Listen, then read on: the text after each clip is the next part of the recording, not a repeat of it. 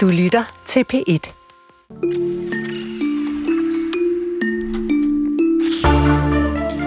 Hvis man er fodboldfan og går på stadion, så ved du godt, at man i dag skal vise sin taske. Man bliver visiteret nogle steder, så man ikke hiver alt muligt bras og bomber eller døde dyr med ind på stadion.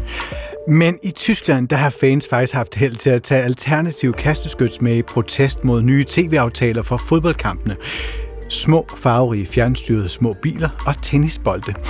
I den her time, der ser vi også nærmere på et ultimativt lavpunkt, der har ramt filmindustrien i Hollywood. For 2023, det blev kåret som det dårligste i forhold til repræsentation af kvinder foran kameraet i et helt årti. Lyt mere om en halv time. Og som, ja, man kan vel godt sige, den fineste lille lækre bonus mandag lydpakke, der leverer vi til sidst i udsendelsen et anderledes bud på Janteloven 2024. En jantelov skabt af skabningen P.V. Henkov. Jeg siger skabningen, for det er en persona, som indeholder hele to rigtige levende personer. Et mashup, kunne man sige, af filosofiprofessor Vincent Hendricks og Peter Nedergaard, der er professor i statskundskab. Velkommen til Kulturens anden time på sådan en mandag. I studiet stadig Chris Pedersen og Jesper Dein. Og nu til Ukraine. I lørdags markerede ukrainerne toårsdagen for Ruslands invasion, og derfor så skal vi nu kigge på den ukrainske kulturliv, som er langt fra gået i stå. Et eksempel på det er det ukrainske Eurovision-bidrag Teresa og Maria med sangeren Aliona, som vi kan høre en bid af her.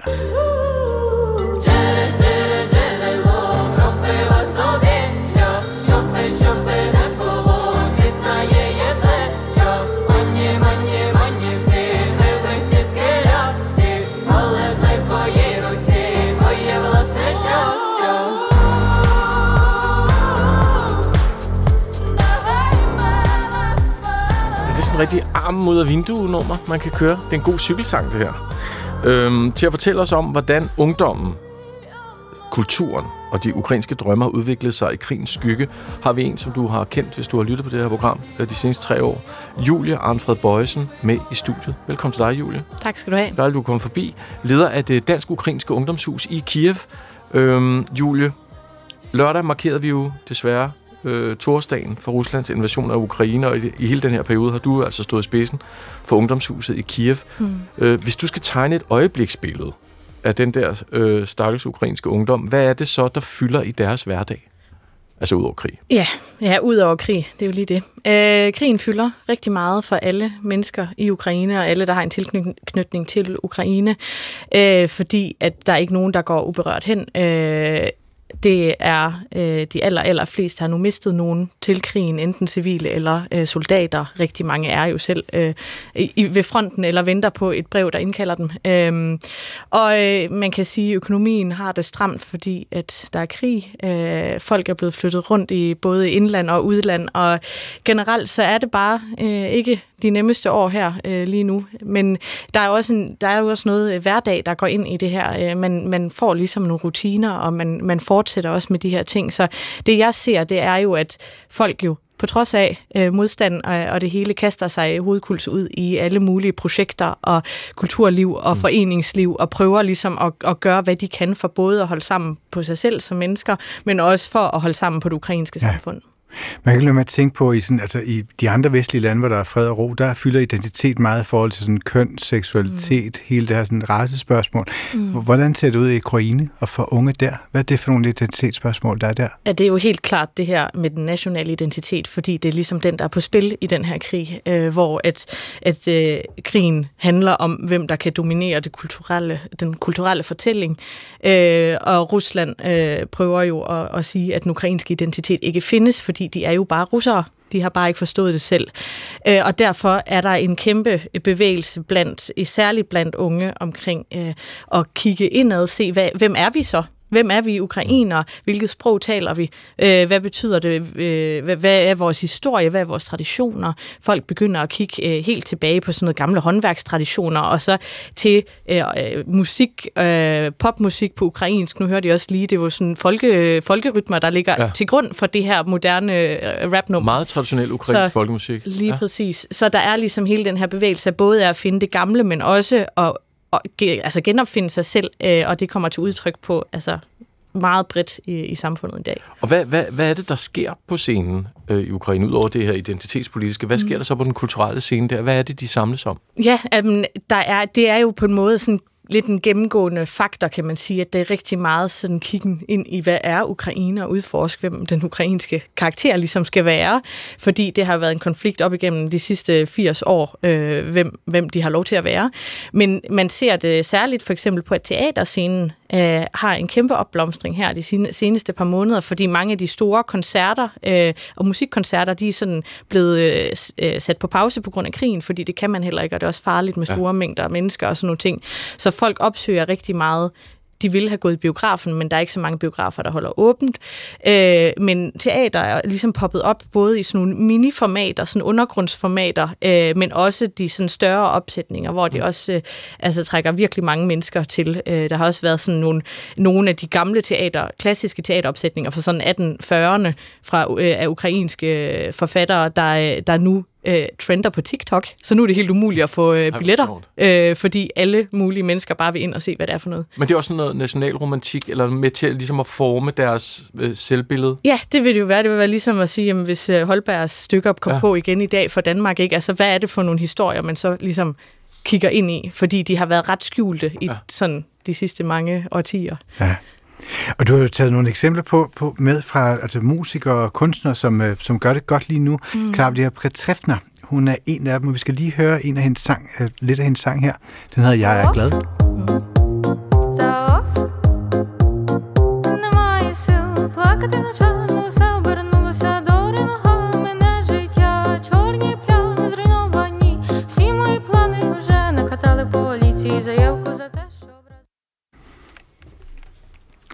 Der forsvandt hun. Ja, det var meget hurtigt. Men vi kan sagtens godt spørge, hvem er hun? Hun er en af de sådan nyeste up-and-coming popartister i Ukraine. Hun ligger rigtig højt med mange af sine nyeste numre og vandt nogle priser her de sidste, både i 23 og i 24, for som bedste debutnumre. Og det her er også bare en sang, hvor at den hedder Jeg er glad, men hun siger, min læge siger, jeg er deprimeret. Solen skinner, men det regner. Jeg er glad. Og jeg tror, det er også meget sådan, det fanger nok meget godt, hvordan rigtig mange mennesker har det lige nu. Ikke? Den her blanding af, den store depression, som krigen fører med, men at der er måske også nogle, enten siger man, at man er glad, eller så har man jo også nogle øjeblikke, hvor livet alligevel går videre. Men det lyder også som en melodi, der lige sådan, sådan opfordrer en til at løfte blikket, stramme op på en eller anden måde. Hvordan har kulturens rolle ændret sig her efter krigen? Den fylder bare rigtig meget. Man kan sige, at alle de her ting, det var der allerede, men når man bliver presset i en krig, hvor der er så meget fokus på kultur og identitet, og det er der i alt, det er også i alt det, som fjenden gør, set fra med ukrainske øjne, det betyder, de ser jo også på, at russerne sidder og siger, jamen det her, det er ikke ukrainsk, og det må man ikke være, det kan man ikke være, og det her er ikke engang et sprog, og så videre. Så det fylder bare endnu mere nu, end det gjorde før. Ja, det er helt sikkert noget, der er med til at også holde modet oppe hos folk, og at de har noget at holde fast i, fordi man kan sige, hvis ikke man har nogle samlende punkter i form af musik og fælles tanker og kunst og kultur, så er det rigtig svært at holde modet op i sådan en her krig. Men Julie, vi ved jo, at russerne, de har jo lukket ned for input udefra, men ukrainerne kan vel se, du siger selv, de søger lidt information over i russerlejren. Streamer de russiske serier? Hvad gør de for at følge med? Jeg tror, det er en god blanding. Rigtig mange af dem, som sådan er aktive og meget som politisk bevidste, de vil tage stor afstand fra russisk kultur, fordi det er det, de er vokset op med. De føler sig indoktrineret med russisk litteratur, tv-serier osv., fordi det altid blev importeret direkte, på grund af, at man i Ukraine også forstår russisk, og mange taler russisk. Men der er jo selvfølgelig også nogen, der måske ikke er så politisk aktive endnu, og også mange steder i det østlige Ukraine, hvor at man nemmere kan tage russiske tv-kanaler for eksempel, ikke? Hvor der er mange, der får den information ind. Men jeg tror, at generelt tager folk det nok med lidt et gran salt, hvad de får fra Rusland, fordi at det er ligesom også med til at forme propagandabilledet, kan man sige. Ja. Så i det danske ukrainske ungdomshus, som du arbejder for, der beskæftiger jo man netop med deres sådan, forhold mellem Ukraine og Danmark, og du har skrevet en klumme i Kulturmonitor, at den mentale afstand mellem Danmark og Ukraine, den er blevet mindre de seneste 2 år. Hvordan giver det sig til udtryk? Det ser jeg på, at danskere, de ved jo noget om Ukraine i dag, og det vil jeg sige med al respekt. I 2021, da jeg startede det her arbejde, så var der rigtig mange, der ikke kunne placere Ukraine på et europakort. Og den afstand, som vi har følt, det her med, at Ukraine, det var bare et eller andet gråt, mørkt, meget korrupt land langt væk. Vi ved ikke helt, hvad det er. Det er noget meget sovjetisk. Vi kan ikke helt forholde os til det. Det er jo blevet helt anderledes. Nu ved vi jo godt, at Ukraine, det er et europæisk land, og det ligger lige der, og vi har set billeder derfra. Vi har mødt en masse mennesker derfra. De er jo også her. Og ligesom det der med at få gjort den nærmere og nærere, det er altså blevet meget tydeligt, og jeg tænker, et godt eksempel, det er jo også sådan noget med, at i lørdags, hvor der var markering her, også i København, hvor jeg var til 2 forskellige arrangementer, der var propfyldt, og det var mest danskere, der kom. Og det er 2 år ind i en krig, hvor man skulle tro, at nu er vi måske også lidt trætte af at høre om det, men jeg tror også, at alvoret præger også folks opmærksomhed, fordi vi føler, at det er faktisk ret farligt, det her. Det er en farlig situation, det er en vigtig krig, og derfor er det også meget tæt, ligger også meget på sinde, kan man sige. Alvoren er tindrende klar, ingen tvivl om det, men kan du mærke den afmatning, som der jo er nogen, der har? Det der med, 2 år, hvornår kan de ikke bare få stoppet det der, så vi kan komme videre, og renten kan stige, eller skulle til at sige fald igen? Altså, kan du mærke en afmatning? Altså, jeg tror, alle sammen er trætte. Altså, jeg er også træt. Det er alle ukrainerne også, men jeg fornemmer faktisk, altså, jeg vil sige, jeg er positivt overrasket over, at det virker til, at de fleste danskere, jeg møder, de faktisk stadigvæk insisterer på at være sådan proaktive og aktivt til stilling til, hvad der sker med Ukraine, og hvordan vi opsøger Ukraine. Men man kan godt se, altså der er også mange, der siger, jeg vil rigtig gerne til Ukraine, når det er muligt at rejse igen. Og det er noget, jeg heller ikke hørt så meget før, ikke? Nu er folk blevet nysgerrige. Ja. Så i forhold til at være aktiv, så er I ved at starte et nyt ungdomshus i Mykolajiv, som Danmark har fået lov til at stå for opbygningen af. Hvorfor har det været vigtigt at være til stede der? Det er jo fordi, det er egentlig vigtigt at være til stede alle steder, men vi bliver nødt til at tage én ting ad gangen. Så vi har jo vores ungdomshus i Kiev, som har fungeret i... Altså, vi har været i gang i 3 år, men selve huset har været åbent i 1 år. Og nu... fordi Danmark jo også er meget stærkt til stede i Mykolajiv, så er vi så heldige, at vi får lov til at prøve at åbne en lokal afdeling, hvor vi også skal have et lille ungdomshus der. Og det er jo fordi, at det er virkelig, virkelig vigtigt at støtte civilsamfundet og kulturlivet lige nu, fordi vi snakker meget om genopbygning. Der skal bygges nye huse, der skal vandrør og el og humanitær bistand. Det er selvfølgelig altafgørende, men der skal jo også være nogle mennesker, der skal leve der. Og det er så vigtigt, at det ukrainske samfund overlever den her krig og ikke bliver helt drænet for alle former for samvær og fællesskab. Og det er jo der, kulturen også kan noget at samle folk. Så vi kommer jo ind og skaber den her platform, hvor vi kan samle unge mennesker om foreningsliv, frivillighed, kultur, film, hvad der nu er, som interesserer dem, sådan at de ligesom også har noget andet at gå op i, for det er jo også noget af det, vi ser nu, når man snakker om krigstræthed. Det er jo også, at folk har brug for noget andet end krig i deres liv, ellers så kan man ikke holde til det i længden. Hvad sker der nu, at du dernede en gang imellem i Kiev, i huset? Hvad er det for arrangementer, for eksempel, så vi kan se det for os? Hvad er det, I afholder? Hvad næste gang? Hvad sker der dernede? Jamen, det er faktisk alt muligt, stort og småt, og det er jo, princippet er jo, at det er unge, der kommer til os og selv bestemmer, hvad det er, de skal lave. Ja. Så det vil sige, at vi har en kunstudstilling af en ung kunstner, der selv har malet det, om hans følelser omkring, altså sådan eksistentielt omkring krigen. Så har vi folk, der har diskussionsklub nede i vores fælles køkken, hvor de så læser bøger og diskuterer dem. Så har vi nogle store frivillige konferencer, hvor folk snakker om, hvordan de så arbejder bedst i de her trange tider. Så har vi folk, der har møde med deres studenterråd eller deres politiske ungdomsparti og sådan. Så det er faktisk alt muligt. Jeg kunne godt tænke mig at høre, fordi nu vi har talt sammen løbende i de sidste 2 år. Ikke? Hvor ramt har I været hos jer? Fordi vi har jo snakket også om de unge mænd, der arbejder hos dig, som så skulle til jer. Hvor ramt har I været af krigen? Vi har ikke været ramt på den måde, at vi har mistet nogen. Det er et meget stort privilegie. Men man kan sige, der er jo ikke nogen, heller ikke mine mange ukrainske kollegaer, som ikke har mistet nogen. Altså der hænger, når jeg kommer ned, så på mit kontor, så har min kollega hængt et billede op af en ung mand, der sidder og sover i en skyttegrav. Og så havde jeg kigget på det en uges tid, og så var jeg sådan, undskyld, jeg blev nødt til at spørge, hvem er det der? Så siger han, det er min bedste ven, som døde i april. Så det er så tæt på, ikke? Og det er der, vi er. Så, men man kan sige, at huset står, og mine kollegaer er der stadigvæk, men det er meget tæt på. Ja. Tak skal du have for besøget. Julie Arnfred Bøjsen, som er leder af det dansk-ukrainske ungdomshus. Selv tak. Ja. Prøv at snart, vi kan tale sammen med Julie under nogle helt andre forhold. Ja. Vi skal til fodbold. Et af de steder, hvor forbrugermagten faktisk virker, det er på de tyske fodboldstadions. Så det så vi et eksempel på sidste uge. Den tyske fodboldliga havde nemlig lige fået grønt lys i egne rækker for at finde en investor, der vil smide et milliardbeløb for at få en del af de her tv-rettigheder, som er så vigtige inden for fodbolden. Men inden de forhandlinger for alvor kom i gang, så begyndte de tyske fodboldfans at protestere, når de var på stadions, fordi flere steder blev der blev kastet med tennisbolde, chokolademønter ind på banen. Der var sågar også nogle elektriske, skulle til at sige, små fjernstyrede biler, der begyndte at ræse rundt på banerne.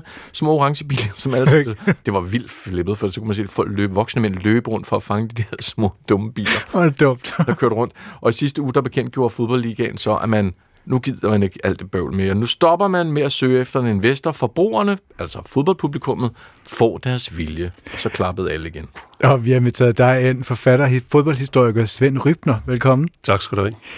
Hvad er der med de her tyske fodboldfans? Hvorfor er de så stærkt organiseret? Ja, fodbolden i Tyskland er meget folkeligt forankret. Og det er der masser af grunde til, blandt andet nogle historiske. At fodbolden kom relativt sent til Tyskland i slutningen af 1800-tallet. Men der skulle, fodbolden skulle konkurrere med turnsport, som var sådan en slags patriotisk gymnastik, man dyrkede i Tyskland. Og så kom Hitler til, nazisterne i 30'erne, og nazisterne overtog fodbolden, og holdt i virkeligheden fodbolden tilbage på den måde, at det blev statsligt. Så fodbolden er ikke blevet kommercialiseret i Tyskland så tidligt, som den er blevet i Italien og Frankrig og England for den sags skyld. Så kommer 2. verdenskrig, og Tyskland taber og ligger i ruiner. Og så går der 18 år fra 1945 frem til 1963, før man lancerer Bundesligaen, den landsdækkende professionelle fodboldturnering i Tyskland. Så de er kommet efter lidt bagefter. Men det har så også gjort, at fodbolden udspringer jo af medlemsbaserede klubber. Mm. Det er medlemmerne, der har kørt klubberne ned på græsrodsniveau. Ja. Og derfor mener de også, de har noget at skulle have sagt. Men det er en regel, de simpelthen har indført, ligesom i modsætning til England for eksempel, at 50% skal hvad? Ja, altså det er sådan, at i 1998, så tog man skridtet videre og indførte en regel om, at en tyske professionelle fodboldklubber, der skal 50% af aktierne plus én aktie, skal tilhøre moderforeningen, altså medlemmerne. Så der ikke er en oliesjejk fra Dubai, der lige pludselig kan få hele lortet? Netop. Smart. Nå, vildt nok. Der er et par undtagelser, det ved jeg ikke, om vi kan komme ind på. Hvordan kan man mærke det på fodboldfansene, altså engagementet, den måde, de går til bold på i forhold til, nu tager vi så England som eksempel? Altså, fodboldkulturen i England har jo altid været et forbillede for andre, men i takt med, at globaliseringen sætter ind, og vi er flere og flere turister på stadion i England, så er der færre og færre af de autentiske, rigtige, oprindelige fans fra England. Ja. Og der falder stemningen. Sådan er det ikke i Tyskland. Der går man på stadion, man køber t-shirten og kan sangene, og man gider faktisk ikke ret godt turister der. Nej, og det er jo heller ikke så dyre billetter, så vidt jeg ved. Vel, det er sandt. Hvis jeg har været til fodbold i England, eller som vi skal snart med drengene til Milano, der er der eddermand med dyr, der, altså. Det er sindssyge priser. Ja, og det er medlemmerne, der har sat ind generelt og sagt, at folk, en almindelig familie, skal have råd til at gå til fodbold. Som et menneske uden særlig meget viden om fodbold, der kan jeg jo godt se det med, at det er blevet en kæmpe business. Det er jo sådan nogle milliardaftaler, der bliver skrevet med de forskellige store. Så der skal jo noget kapital til. Men hvorfor er tyskerne så uinteresserede i internationale investorer? Ja, altså det er jo, altså som sagt, så er der jo også klubber i Tyskland, som ikke er underlagt den her regel. Og det handler om fra gammel tid, at hvis der var et firma, som havde støttet en klub gennem 20 år, hedder det så i princippet, så kunne de godt omgå den her regel, så kunne de få lov til at omgå reglen. Og det gælder blandt andet folkevognsfabrikkerne, som stiftede Wolfsburg fodboldklubben til arbejderne på fabrikken. Og så gælder det Red Bull, den kommer jeg lige tilbage til, og så men Bayer-koncernen, den store medicinalkoncern, de har et hold i Leverkusen, Bayer Leverkusen, så de er ikke omfattet af den her regel. Og så har vi så Red Bull Salzburg, som så købte Red Bull, eller en lille klub i Leipzig. Der har altid været en stor klub i Leipzig, men de købte en lille forstadsklub i Leipzig og fik den spillet op gennem rækkerne. Og de har omgået reglerne på den måde, at der er 19 medlemmer af klubben, og de er alle sammen ansat i Red Bull-koncernen. Aha. Men tilbage til spørgsmålet egentlig, hvorfor de ikke er interesserede i de udenlandske investorer, fordi det tager magten fra dem? Ja, altså der er jo selvfølgelig, folket også dels på det her spørgsmål. Dem vi hører på stadion, det er jo dem, der er imod. Der er jo også tilhængere, og langt de fleste af klubpræsidenterne i Tyskland, de er jo... Ja, for de vil gerne have penge til at købe nogle nye, dygtige spillere jo. Ja, og her er vi jo inde ved sagens kerne. Det er jo et spørgsmål om fodboldens sjæl. Skal vi spille med om at vinde Champions League, eller skal vi på stadion få mærkduften af græs og se de lokale spil? Mm. Jeg kan høre, hvad du allerede nu mener, at tyskerne mener, ja. Ja. Hvis vi så tager sådan netop historikerbrillerne på, altså den historiske årsag til de tyske fodboldfans, altså det står så stærkt, hvad er den? Jamen det er jo som sagt, at fodbolden ret langt op i tiden, ligesom i Danmark for den sags skyld, var amatørbaseret. Nu skal man ikke få tårer i øjnene over, fordi der var penge under bordet, og der var penge i tysk fodbold, men det var ikke åbent professionelt. Vi kan jo sammenligne med i Danmark, der fik vi jo først betalt fodbold i 1978. Og der har vi jo også haft, og vi har foreninger, hvor medlemsindflydelsen er ret voldsom. Men Rybner, bare lige tilbage for at få det udpenslet. Når man siger nej til penge, milliardinvesteringer, så siger man jo også nej til Champions League. Gør man ikke det? På lang sigt ja. Altså det er et valg, man træffer. Man kan ikke både vinde Champions League, og så ikke gå fuldt kommercielt ind i fodbolden. Det kan ikke lade sig gøre. Hvis man så kigger på forholdet mellem dansk og tysk fodbold, altså hvordan har det været forbundet historisk? Ikke ret meget, forstået på den måde, at jeg er både over, kan man sige, vi er jo naboer. Men fodbolden kom ret tidligt til Danmark i midten af 1800-tallet, og det faldt nøje sammen med nederlaget i 1864, fordi hvor dansk kultur har jo traditionelt været meget knyttet til tysk kultur. Men med nederlaget i 64, der vendte kultureliten i nogen grad blikket fra Tyskland mod Storbritannien. Og det falder sammen med ret præcist begyndelsen på moderne fodbold. Og derfor var KB, Københavns Boldklub, det er den første fodboldklub på det europæiske kontinent uden for Storbritannien. Nu har vi nævnt lige de små, fine fjernstyrbiler. Du har selvfølgelig set videoerne. Det er meget underholdende. Selvom man ikke kan lide fodbold, Chris, kan jeg godt anbefale at gå ind og se det. Det er altså ret vildt. Jeg synes, det lyder videre. At se 10 mænd løbe rundt efter en lille rød bil, der kører rundt ud på græsset. Men hvad har vi af eksempler med danske fodboldfans, der forsøger at modarbejde store penge i klubberne? Ja, nu jeg blev ikke helt færdig med forbindelse med Tyskland og Danmark, men sige, vi har jo haft samkvæng med tyskerne, men sige, den forbindelse der er, at både tyskerne og Danmark, der har vi jo haft den her amatørindflydelse ret langt op i tiden. Mm. Og det har vi også set i Danmark nu her i de senere år, her forrige år i Brøndby, især i Brøndby, som jo er en klub, som både indertil, men også udadtil fortæller en fortælling om, at det er en medlemsdrevet klub. Og da den klub så blev solgt til udenlandske investorer, så faldt der mange for brystet ud i Brøndby. Det var man ikke klar til. Og der var faktisk flere af tilhængerne, som sagde, okay, så går vi ikke på stadion og ser første holdet. Så tager vi ud og ser anden holdet. Nej, så de kastede ikke ting ned på banen, de blev bare væk? Ja, og der var også nogen, der havde fanboykot, eller også kom de på stadion, og så sang man ikke, eller råbte ikke. Der var mange grader af det. Hvordan påvirker det, ved vi noget om det, hvordan påvirker det spillerne, når sådan noget sker? Nu har jeg jo ikke spillet på højt niveau, nej. Man hører, det er jo, at fodbold uden tilskuere, det er der ikke noget ved. Nej. Det hørte vi også under corona, hvor der blev spillet mange kampe på tomme stadions. Hvordan kan man mærke, at fans, måske kloden rundt lige frem, er ved at blive trætte af, hvordan fodbolden er blevet pengesporten? Ja, her skal man skelne. Fordi i takt med, at de store klubber har mistet deres lokale forankring ved, at de køber spillere ind fra hele verden, og de deltager i internationale turneringer, så får deres marked ligger også mindre og mindre hjemme i den by eller det land, hvor de kommer fra. Det er blevet et globalt brand. Så de store klubber har, altså deres hovedmarked ligger jo i stigende grad i Asien og Mellemøsten. Og derude, der kan folk jo alligevel ikke komme på stadion, så der ser man jo fodbold i fjernsynet. Der tror jeg, de fleste er ret ligeglade med, hvem der ejer klubben. Så det er et lokalt fænomen herhjemme, altså i den gamle verden, om du vil. At det er os, altså især midaldrende mænd, der bliver sure over, at den klub, vi har kendt og elsket, forsvinder mellem fingrene på os. Ja.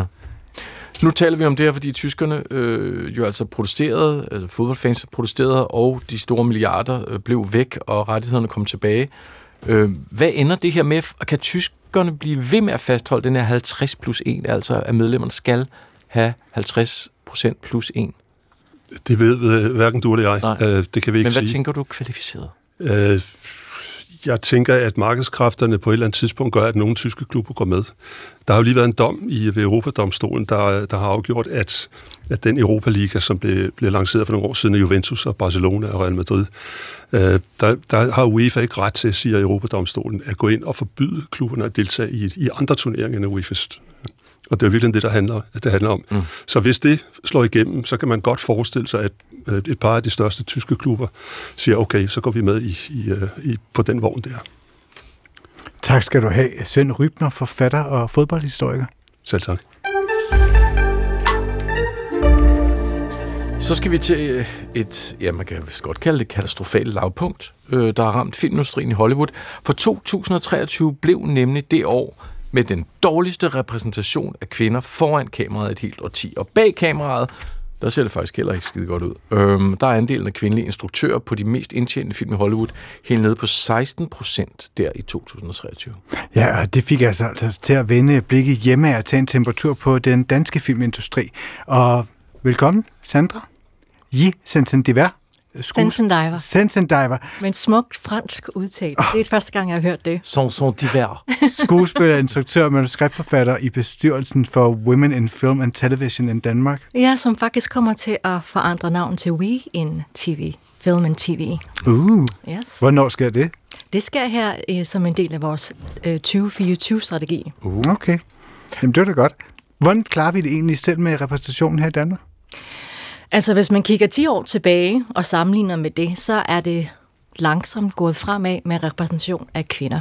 Men som en ny rapport kom ud for ikke så lang tid siden i forbindelse med et større billede, en kampagne, jeg har været en del af, hvor vi peger på, hvor ensartet repræsentationen er inden for dansk tv og film, så fandt DFI ud af, at der var måske flere faktorer, man kunne indregne i progression af, hvordan samfundet bliver repræsenteret på tv og film. Hvad er det for faktorer? Jamen altså, så det kun handler om kvinder, men kvinder over 50, danskere med anden hudfarve, religion, alder, køn, seksualitet, handicap. Hele vejen rundt. Simpelthen. Hele vejen rundt, ja. Vi har jo, altså Dansk Filminstitut har jo endnu ikke opgjort, hvor mange kvinder vi ser i hoved- og biroller foran kameraet i de danske film, som tilfældet er her med det amerikanske, vi taler om. Men vi har lavet en optælling af kvinderne bag kameraet, og hvis man går ind og tæller instruktørerne bag de film, der har fået støtte af Dansk Filminstitut de sidste 10 år, så er der faktisk sket en løbende forbedring af andelen. I 23 var andelen af kvindeinstruktører oppe på knap 42%. Har vi på en eller anden måde knækket koden, eller hvordan tolker du det her? Altså, jeg tror, vi har taget de første par skridt. Altså, apropos, de ligesom så for 10 år tilbage, så de ligesom på, hvordan fanden får vi flere kvinder foran og bag kameraet, og hvordan får vi flere en mangfoldighed af etniciteter og hudfarver foran og bag kameraet. Og der lykkedes det faktisk at lave nogle tiltag strategisk, der skulle fremme flere kvinder foran og bag kameraet. Så det ser vi ligesom frugten af nu.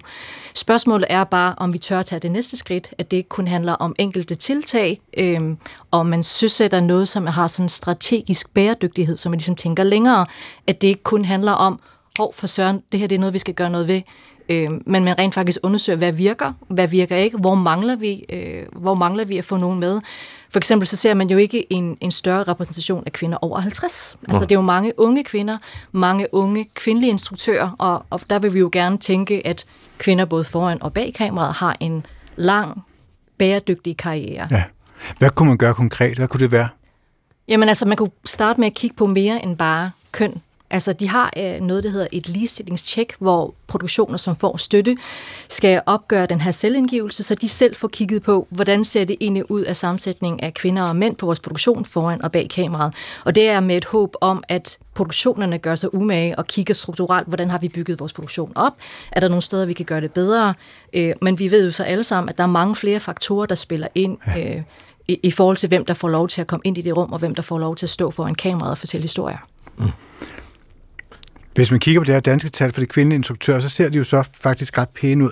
Men hvis man holder dem op mod de amerikanske, så var det helt ned og skrab på 16% i 2023. Ja, det er trist. Hvorfor tror du, vi ser sådan en mærkbar forskel på repræsentationen bag kameraet? Der er jo flere forskellige ting, der spiller ind. Vi har jo haft store bevægelser ude i samfundet, blandt andet MeToo, hvor man hvor skæld nærmest falder for folks øjne, og man kigger på, hvordan er det, vi har bygget vores samfund op, vores kultur op, vores branche op, i forhold til, hvem der har magt, og hvem der udnytter den, og hvem der ikke får mulighed. Og det har haft en positiv afspætning på, hvem det er, man giver en stemme, giver lov til at fortælle historier, og hvem det er, man centrerer i historier. Det synes jeg, man ser frugten af nu. Der, hvor man skal passe på, det er, at man ikke kun lader det hvile på en folkebevægelse eller en kulturel bevægelse, men man ligesom indbygger det i en længerevarende strategi. Dansk Filmindustri har lavet en kønsrapporteringsordning, hvor filmskaberne skal rapportere kønsfordelingen i deres filmproduktioner, hvis de vil søge om støtte. Mm. Hvordan påvirker det ligestilling i filmbranchen? Ved vi noget om det? Det er jo nemlig det, der er ret interessant i vores branche. Nu kan man sige, at det her institut, Annenberg-instituttet, indsamler de her tal, og et er, at man udgiver tal og statistik, men de laver også ligesom undersøgelser, hvorfor er det, at tingene går frem eller tilbage, hvad er det, der virker, hvad er det, der ikke virker. Og der mangler vi herhjemme indsamling af tal, indsamling af statistik, fakta, og vi mangler mål. Hvor vil vi gerne hen? Hvordan gik det i går? Hvordan går det nu? Og hvad er det for et mål, vi stræber efter? Altså, der har vi en stor mangelvare. Jeg ved for eksempel med jeres forinterviewer, og man skulle virkelig, virkelig ud forskellige institutioner for at høre, har I nogle tal? Har I nogle undersøgelser? Så er der nogen, der har en undersøgelse tilbage fra 2020, og så er der nogen, der kan fortælle om noget bag kameraet, men vi har ligesom ikke et sted, hvor vi kan hente fakta, data, analyser, hvordan går det? Og i betragtning af, at der er så meget kultur i Danmark, der er bestøttet af offentlige kroner, så har vi den forpligtelse til at vide, hvordan bruger vi de kroner? Ja. Og hvad er det for en vision, vi har omkring et kulturliv, hvor vi helst skal repræsentere os alle sammen på tværs af køn og etnicitet og alder og klasse og krop. Hvordan står det til? Det ved vi faktisk ikke. Hvad fortæller det der, at vi ikke har nogen konkrete mål, man ligesom kan finde? Altså, hvad fortæller det om viljen til forandring? Jamen, der er masser af vilje. Den stikker bare lidt i forskellige retninger. Og nu kan man sige, nu har vi fået en kulturminister, som har vist at have visioner, og det synes jeg er en meget positiv ting. Der mangler vi som branche at have nogle visioner og en langsigtet strategi. Hvordan bliver vi verdens bedste tv- og filmbranche? Men når man søger støtte, så bare lige for at rekapitulere, når man søger støtte i dag, så skal man skrive, hvor mange kvinder regner vi med, der er med i produktionen, både foran og bag ved kameraet, sådan som jeg husker det. Ja. Og så, når så filmen kommer ud, bliver de så tjekket, eller ved du noget om det? Der er nemlig ikke nogen forpligtelse i forhold til... Så kan jeg jo bare skrive, at jeg har 80% kvinder. Der er ikke nogen kriterier, man skal leve op til. Nej. Der er ikke nogen mål. Altså, man skal ligesom bare registrere, og så håber DFI, at folk gør sig umage, og så tænker, nå ja, det er måske ikke så godt. Måske skal vi have nogle flere kvinder. Så hvis jeg laver en all men, så er der ikke rigtig nogen, der opdager det? Nej, altså, man kan sige, måske er der mindre chance for, at du får støtte næste gang. Det kan man jo ikke vide, men det står jo ikke sort på hvidt nogen steder, at det har konsekvenser. Nej. Mener du så, vi burde have kvoter? Kvoter er et redskab. Det er så meget sjovt, folk, især i Danmark, ligesom kan lide at smide det på banen som det ultimative. Man kan bruge det som et redskab, men jeg synes, at man skal have mål, og man skal have visioner. Hvad er det, vi gerne vil opnå? Altså, hvor skal vi hen? Og så kan man sige, så kan man inddrage kvoter som et redskab, men det er jo ikke et mål i sig selv. Et mål er jo at få et mangfoldigt kulturliv, hvor alle er repræsenteret og arbejder og kan se sig selv spejlet. Og Sandra, hvor skal vi så hen? Du er jo i bestyrelsen for WIFT, Netværk for kvinder i filmbranchen. Hvornår er du og dine glade? Hvornår er I tilfredse, hvis I nogensinde bliver det? Fordi der er jo lang vej. Jamen altså, så længe der er underrepræsentation af nogle borgere i vores samfund, så har vi jo stadig et arbejde at gøre. Men jeg synes, at der er mange, der har lyst til, at der skal ske noget, at der skal være en forandring, så jeg har da ambition om, at vi på et tidspunkt skal være overflødige. Mm. Da-da. En af de film, der har været omtalt i debatten, der har vi talt meget om den film, kvinders repræsentation i filmindustrien, det er den her. Skal vi lige tage den igen? Hey Barbie, can I come to your house tonight? Sure. I don't have anything big planned, just a giant blowout party with all the Barbies and planned choreography and a bespoke song. You should stop by. So cool. You can find me under the lights, diamonds under my eyes. This is the best day ever. It is the best day ever. So is yesterday, and so is tomorrow, and every day from now until forever. Do you guys ever think about dying? Ja, det var selvfølgelig sådan den rekorden, fænomenet Barbie, som var instrueret af Greta Gerwig og var den mest sete film i USA sidste år. Og så alligevel så ser vi der Hollywood-lavpunkt for repræsentationen af kvinder, og måske især i forhold til ældre kvinder. Ældre kvinder, hvordan ser det ud herhjemme? Men det står jo virkelig trist til. Det er jo ikke så lang tid siden, at der var et stort interview i Politiken med 5 ikke-navnegivede skuespillere af en vis alder, som fortæller, at telefonen simpelthen er holdt op med at ringe. Hvis man kigger ud over de film, for eksempel sidste år, i 2023, i forhold til nogle film, der kommer ud, så er det jo meget unge kvinder, når der er kvindelig repræsentation, der ligesom er på skærmen. Og så har vi jo måske 4 store skuespillere over 50, som får lov til at spille de der store roller. Og jeg vil da våge at påstå, at de ikke engang alle sammen arbejder hele tiden. Det er lidt ligesom den der joke, der var under Golden Globes. Kan jeg huske, at der var sådan en, at der er altid en pris til Meryl Streeps over 60. Ja. Ja. Men det er jo også det, som jeg mener, der har været fokus på. Ditte Hansen, Louise Mietz har jo i overvis efterhånden. Parret er det ikke det. Efterhånden? Jo. 10 år har gjort opmærksom på det her og lavet nærmest det ene drama efter det andet, der sætter fokus på det her. Hvad siger det om branchen, at det overvejende er yngre kvinder? Altså, det siger jo både noget om branchen, men det siger da også noget om samfundet. Det siger da noget om, hvad vi tror, folk gerne vil se på. Og når man kigger på, hvem det er, der støtter kulturen, hvem det er, der går i biografen, går i teateret, læser bøger, så er det kvinder over 50. Fortjener de ikke at se nuancerede, mangfoldige afbildninger af, hvad livet efter 50 indebærer, når man er kvinde? Jo, hør. Og det er jo så faktisk det mærkelige, det med, at det netop er det segmentet, og der er faktisk, når der kommer film ud til dem, så tager de meget glædeligt, meget taknemmeligt imod det, fordi der ikke rigtig er andet. Nu så de, at Bo Jørgensen og Rom har fået 4-5 hjerter over hele bølgen, også i alle damebladene og de glittede magasiner. Hvorfor er det så, at hvad er det, der står i vejen? For at altså, det er jo en længerevarende kultur og struktur for, og en idé om, at vi ikke vil se kvinder over en bestemt alder. Altså, jeg tror, at alle skuespillere, altså kvindelige skuespillere i min branche, kan sige, at telefonen begynder at ringe mindre og mindre efter de 40. Og hvis du har holdt ud længe nok, så kan du komme på banen som gamle bedstemor. Altså, så mellem 50 og 60, så har du det en meget stille periode, og så kan du komme tilbage som bedstemor. Så vi har en eller anden idé om, at kvinder over 50 ikke er værdige at se på. Men har det ikke ændret sig bare en lille smule, Sandra? Altså det handler så på den måde, vi snakker om det. Ja. Vi snakker om det nu, ikke? Så det der, jeg synes måske, jeg ser flere ældre kvinder, det er noget, jeg synes og tror, og det er ikke rigtigt. Men det er jo der, vi kommer tilbage til tal og forskning. Hvorfor har vi ikke et institut, en forsker, en institution, der indsamler de her data, så vi rent faktisk kan holde op med at sige, jeg oplever måske, at der er flere roller, jeg føler lidt, eller jeg har lige set en film med Bodil, altså hun er der over 50. Altså, vi har jo brug for fakta, og så stoppe alt det her synseri. Ja. Godt. Vil og hver synes, og så venter vi på fakta. Sandra, tak fordi du kom forbi. Sandra Yi Sensen-Diver, skuespiller, instruktør, manusforfatter og i bestyrelsen for Women in Film and Television Danmark, WIFT. Sagde jeg det egentlig rigtigt efternavn? Sensen-Diver? Ja. Det var meget fint. Ja! Woohoo! Tak for besøget. Tak for besøget.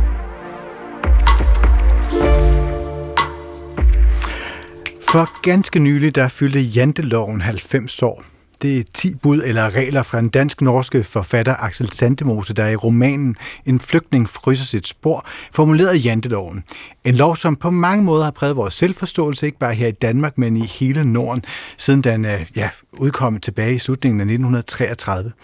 Selvom der er gået 35 år siden de skrev janteloven, mener de så stadig, den er aktuel? Ja, det mener jeg. Jeg har jo hørt folk her i byen nu sige, at den findes ikke mere, den er sat ud af kraft. Men det er bare fordi, de er samtidig med den. Man ser ikke janteloven, før man får den på afstand. Nej, man ser ikke janteloven, før man får den på afstand. Det sagde manden her bag vores allesammens jantelov. Lad os lige prøve at høre de 10 bud. Du skal ikke tro, du er noget. Du skal ikke tro, du er lige så meget som os. Du skal ikke tro, du er klogere end os.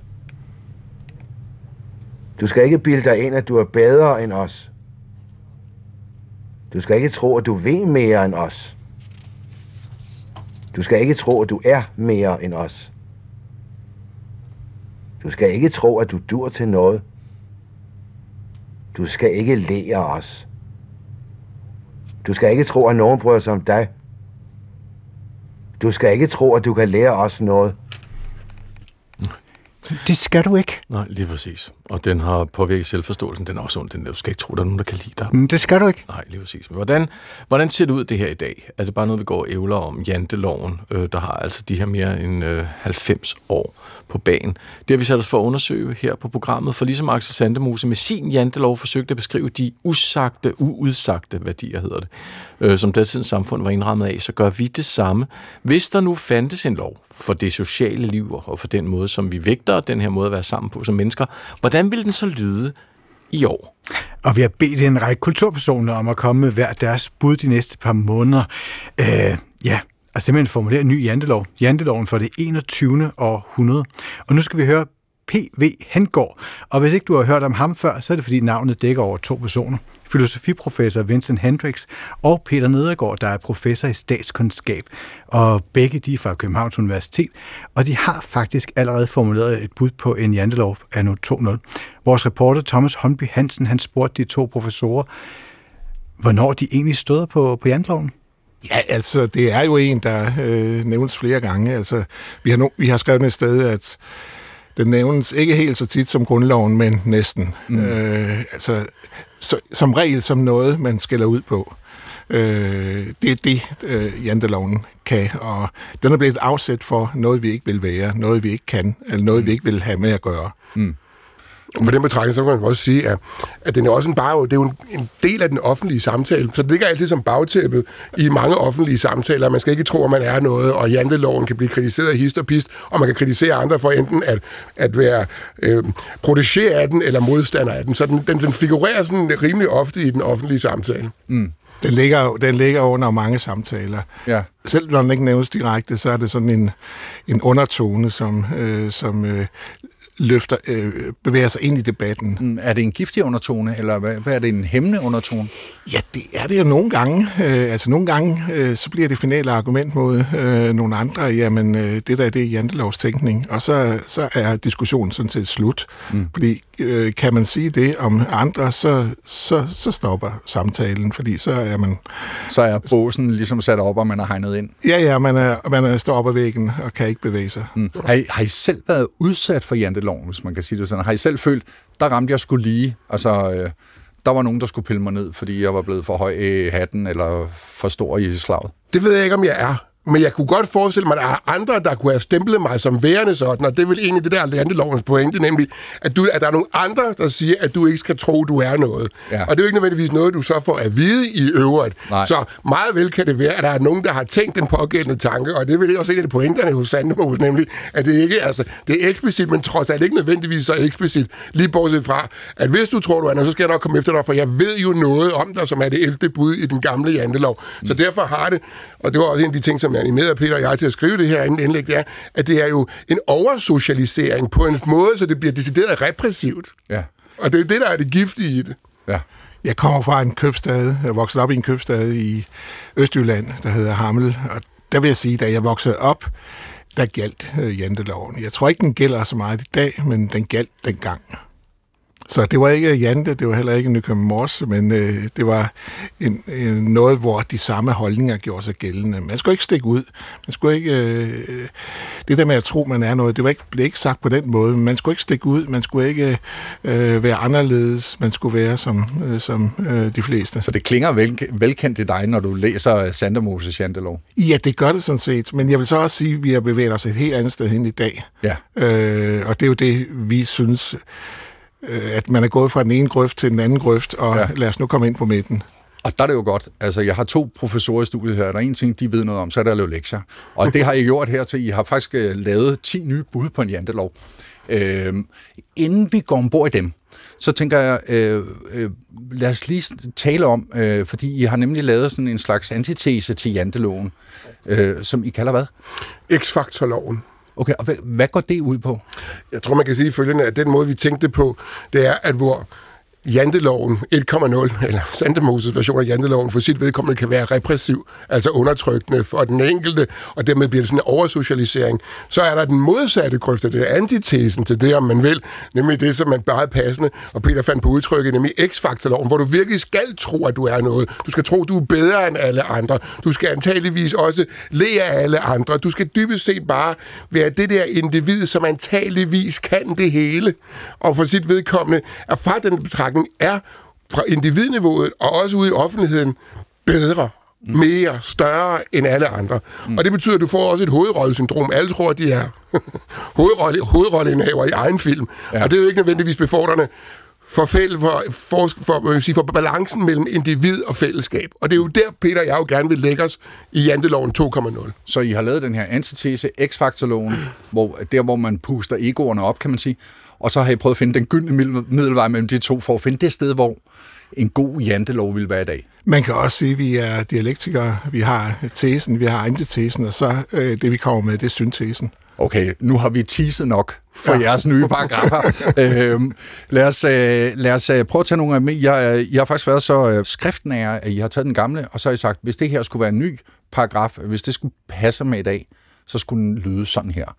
Og paragraf 1 i den gamle i jantelov. Altså, det var ikke, fordi den sådan på den måde var nummereret dengang, men den første paragraf var alligevel, du skal ikke tro, du er noget. Hvad hedder den i jeres nye version? Ja, den hedder, du skal tro, du er noget, akkurat som alle andre er det. Og igen, du skal tro, du er noget, men det skal du også tro, at alle andre er. Alle har noget at byde på. Hvorfor er det vigtigt i dag? Det er jo ud fra den betragtning, at vi omtaler X-faktorloven før, så er det jo i og for sig ligegyldigt med alder, altså det andet. Det er udelukkende om ego. Og der er det lige præcis, at Peter og jeg vil sige følgende, ja, selvfølgelig skal man anerkende individet, men man skal også anerkende, at andre individer har deres plads og også kan noget, og du skal anerkende, at du kan noget selv, men at andre også kan noget. Og det hænger sammen med, at det der med balance, vi gerne vil ramme, er individets plads i fællesskabet og fællesskabets plads i individet. Og det er jo noget, det vi går og tumler med i dag, ikke? Altså som moderne samfund, hvordan vi hører til fællesskaber og så videre. Jo, og ikke mindst også det der spørgsmål. Jeg har jo lige skrevet en bog, der hedder Nok om mig, hvad med dig, hvad synes du om mig? Og den handler jo lige præcis om, at individet tænker alt som et stort nulsumsspil. Alt hvad Peter får, det er en til en, det jeg går glip af. Så må jeg jo hellere tage, i stedet for at tænke, faktisk kan Peter og jeg jo faktisk få mere ud af at arbejde sammen, end at forsøge at maksimere egennytten hver især. Det er også blevet et meget bedre produkt af, at Peter og jeg har arbejdet sammen om det her, end at en af os formentlig havde lavet det selv. Præcis. Præcis. Super. Jamen lad os hoppe til en anden paragraf. Hvad med syveren for eksempel? Du skal ikke tro, du dur til noget. Ja. Den har også jeg blevet til, du skal tro, at du dur til noget alene og sammen med andre. Så, ja. Det er igen det der med fællesskabet, der kommer ind. Fællesskabet kommer ind, men fællesskabet kommer ikke kun ind, fordi du skal stadigvæk tro, at du dur til noget.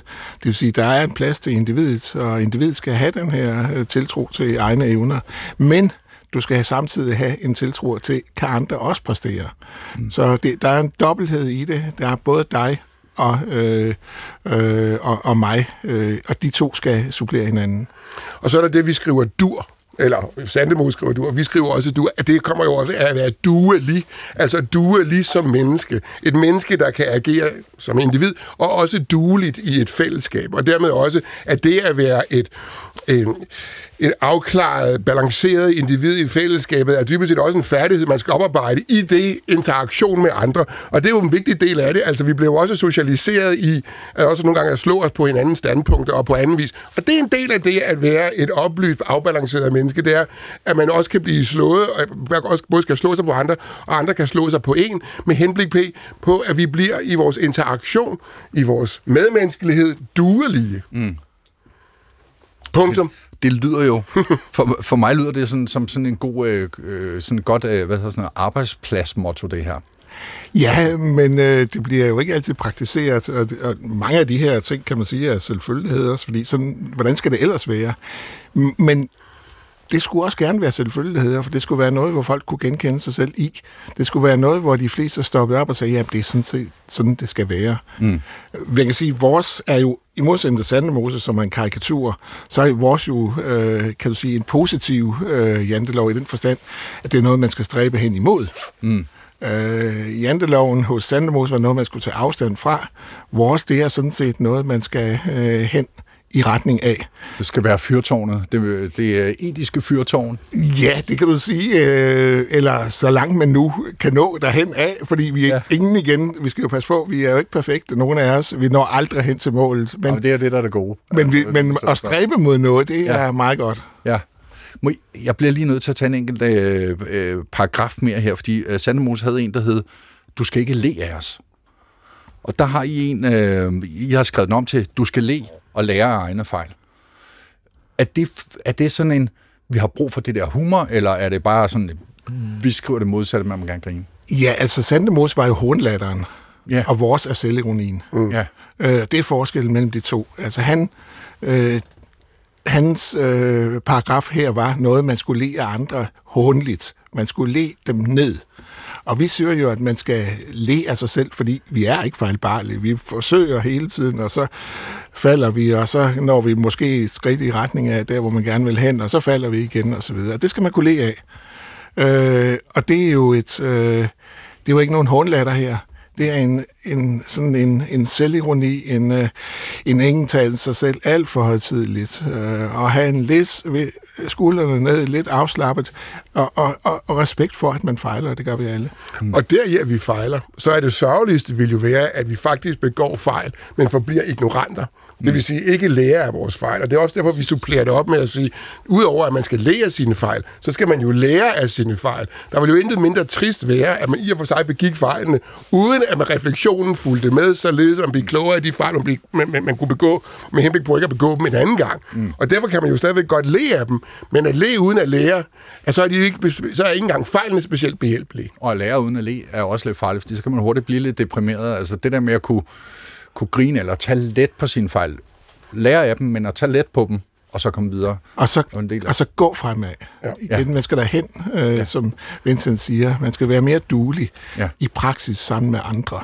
Så vores er også, kan du sige, nogle praktiske anvisninger, hvor Sandemoses er sarkastisk afstandtagen fra en måde at være på. Så er vores, så at sige, praktiske læreregler. Formuleret af P.V. Henkov. Peter Vincent Hendricks Nedergaard. Ja, det får jeg lov at bakse med jeres eget navneskilt. Prøv at høre, I har lavet de her 10, men I har også lavet et 11. bud. Jamen, det er jo fordi Sandemose også har et 11. bud. Ja. Og det er jo dybest set det, som man kan kalde jantelovens straffelov, nemlig at du skal ikke tro, at jeg ikke ved noget om det, og dermed underforstået, at hvis du nu overskrider de øvrige 10 bud der, så vil der være nogle repressalier eller nogle sanktioner, og dem skal vi nok indføre over for dig. Ja. Så der er et 11. bud, som jo dybest set er en straffelov i den oprindelige Sandemose-jantelov. Den måde, vi tænker det på, er jo, at alle budene, om det er dem fra Sandemose eller P.V. Henkov, de har den egenskab, at du skal ikke tro, hvor vi så siger, at du skal tro, men det er allerede et spørgsmål om at tro. Og det, som vi siger i det 11. bud, det er, at du skal bestræbe dig på at gøre det, du tror, til noget, du ved. Og grunden til, det er vigtigt, det er, at vi kan alle sammen tro, men når som helst, at man siger, jeg ved at, så har du også et argument for, hvorfor, ikke blot at, men også hvorfor du ved det der helt. Og det betyder, det som vi jo også efterstræber her, er jo en form for, sådan en erkendelsesteoretisk oplysningsprojekt, ikke? At det vi egentlig dybest set skal tro, er noget, som vi med tiden også kommer til at vide, og viden er robust derhenover, at det er et spørgsmål om også at forstå, jamen hvad der er det korrekte, og hvorfor jeg ved. Det er ikke at jeg ved, der er interessant, det er hvorfor. Undskyld, det er ikke at jeg tror, der er interessant, det er hvorfor. Det er tilfældet. Så Peter og jeg kan jo godt være uenige om ganske meget, og så Peter kan mene A, og jeg kan mene ikke A.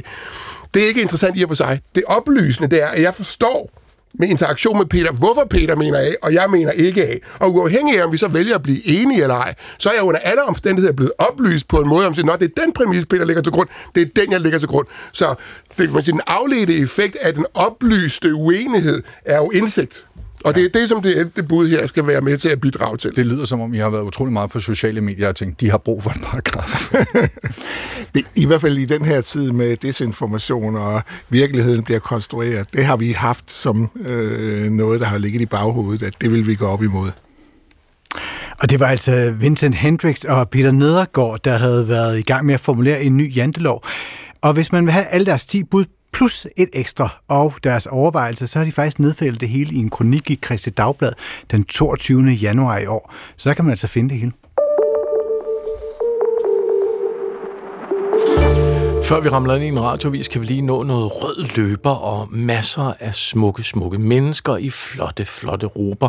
Fordi i weekenden, der blev der afholdt det såkaldte SAG Awards, Screen Actors Guild Awards, som er en tv-transmitteret ære, hvor man ærer de her mange forskellige skuespillere. Og på scenen, der sker der noget meget markant på et tidspunkt. Det lyder sådan her. Oh God! Oh, my God. Oh, okay. It's an age-old question. Where does the character end and the actor begin? Well, as we've just seen, Meryl and Miranda Priestley are sort of like twins. Right? I don't think I'm anything like Miranda Priestley. No. That wasn't a question. Prøv lige at fortælle, Chris, hjælp lige radiolytterne, hvad er det, vi ser? Det, man ser, det er Meryl Streep, hun kommer op og ser, hun skal overrække en pris, og så dukker Emily Blunt op og Anne Hathaway. Og det, der er sket her, det er, at Netflix, de havde købt SAG Awards, og så benyttede de også chancen til at samle de her tre kvinder, som havde hovedrollerne i 2006-filmen The Devil Wears Prada, som altså kan streames på Netflix nu. Og det er den her meget ikoniske film, hvor Meryl Streep, hun spiller en karakter, inspireret af chefredaktøren på amerikansk Vogue, Anna Wintour, og hvor der er alle de her vittigheder omkring sådan noget, hvem har god smag, hvem har dårlig smag, hun er en frygtelig leder, og blandt andet er der en helt monolog, som handler om farven blå, og Anne Hathaway, hun havde faktisk sådan en meget blå kjole på, så hvis man tjekker sociale medier nu, så kan man se, at den har gået sin sejrsgang efterfølgende. Men faktisk så brugte SAG Awards i det hele taget hele den her aften til at samle castet på en lang række tv-serier, som man kan streame derinde, og så netop den her film. Så det var sådan et 2006 nostalgia-trip, vi kom på. Og hvorfor er det lige nu, vi ser dem?